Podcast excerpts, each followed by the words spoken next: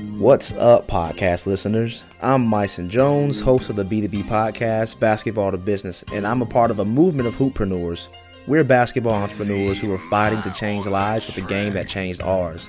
Whether you're at work or in your car, know that you've joined the family of basketball entrepreneurs fighting to create personal and financial freedom through the game that we love. We are hooppreneurs, and these are our stories. What's up, podcast guest? Myson Jones with Basketball to Business. And I had a quick thought I wanted to share before I got to work on it myself. I've been listening to a guy named Todd Herman. He's the founder of the 90 Day Year.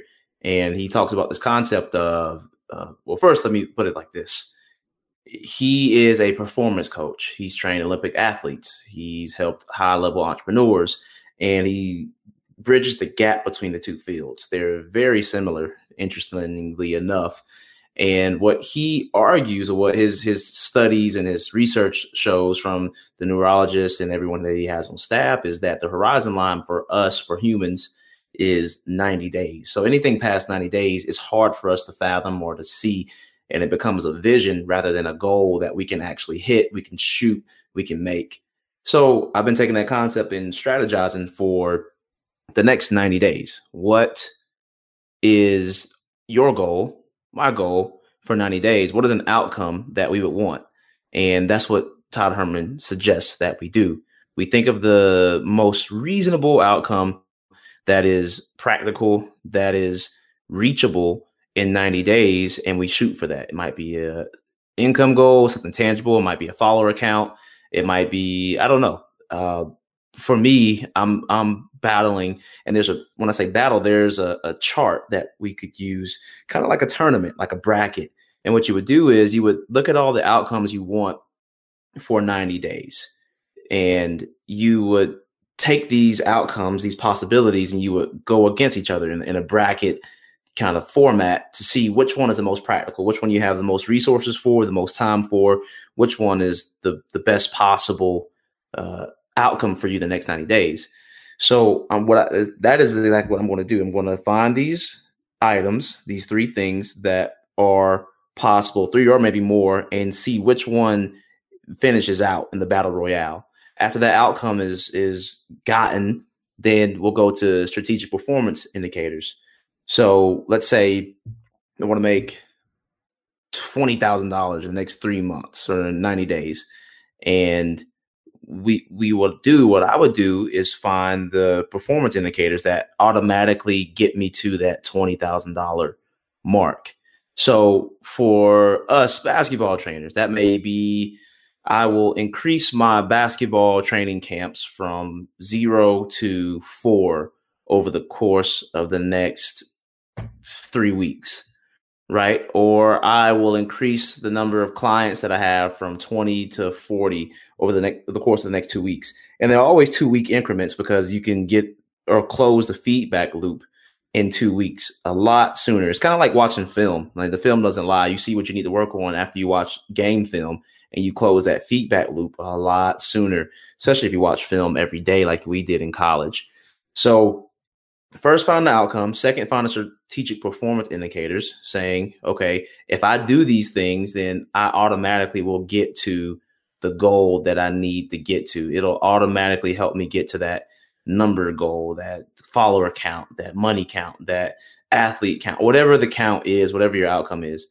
So that is the next step. Outcome strategic performance indicator and then you have your task goals, your process goals. So the little things that need to be done to achieve those strategic performance indicators. That may be done by you, that may be done by somebody else. But the most important thing that I'm learning here is to have that feedback loop. So to constantly reassess every two weeks to see if you're on the right track, if you're doing things the right way, and readjusting so you can uh, really get to that goal in 90 days faster and not have this big, big goal or vision, I should say, that you lose track of. Uh, another thing that's been helpful with this 90 day year is this entrepreneurial scorecard. And this is this the idea of okay, if we do have a monetary goal or if we do have a follower account goal, then we need to realize or we need to dictate how many hours we're going to actually work within those 90 days. And when we do that, then we need to divide the number of days that we work by the monetary goal, the follower count goal.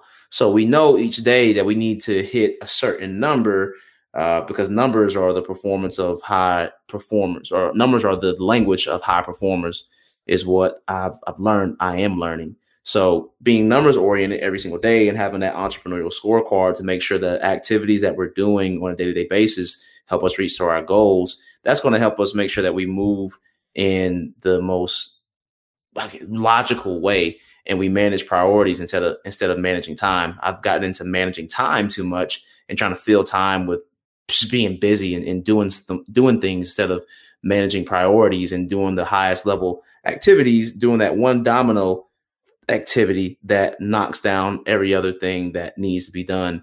So it's a little rant on this 90 day year. It's just something that's going to help us all move more strategically, help us reach our goals faster. And I'm interested if anybody else wants to try this 90 day year goal out and kind of sort of be accountability partners in this Facebook group, uh, let me know. Instagram at Myson Jones. I think it's going to help our businesses. I think it's going to help our athletes too, especially if we use this 90 day concept with athletes too. We focus on whatever it is that we need to help them out with that's going to give them the best shot at reaching their goals, whether that's a college scholarship, making a varsity team, instead of focusing on all their weaknesses, focusing on the highest impact skill that we can work on that's going to get them closer to their dream, to their goal.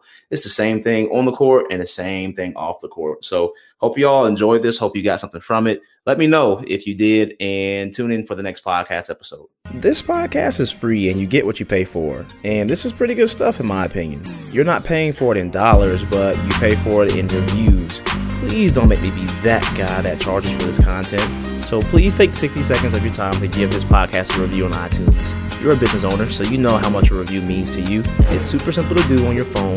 Otherwise, I have to start making this podcast a monthly membership, and nobody has time for that. So review, review, review. Catch you all on the next episode.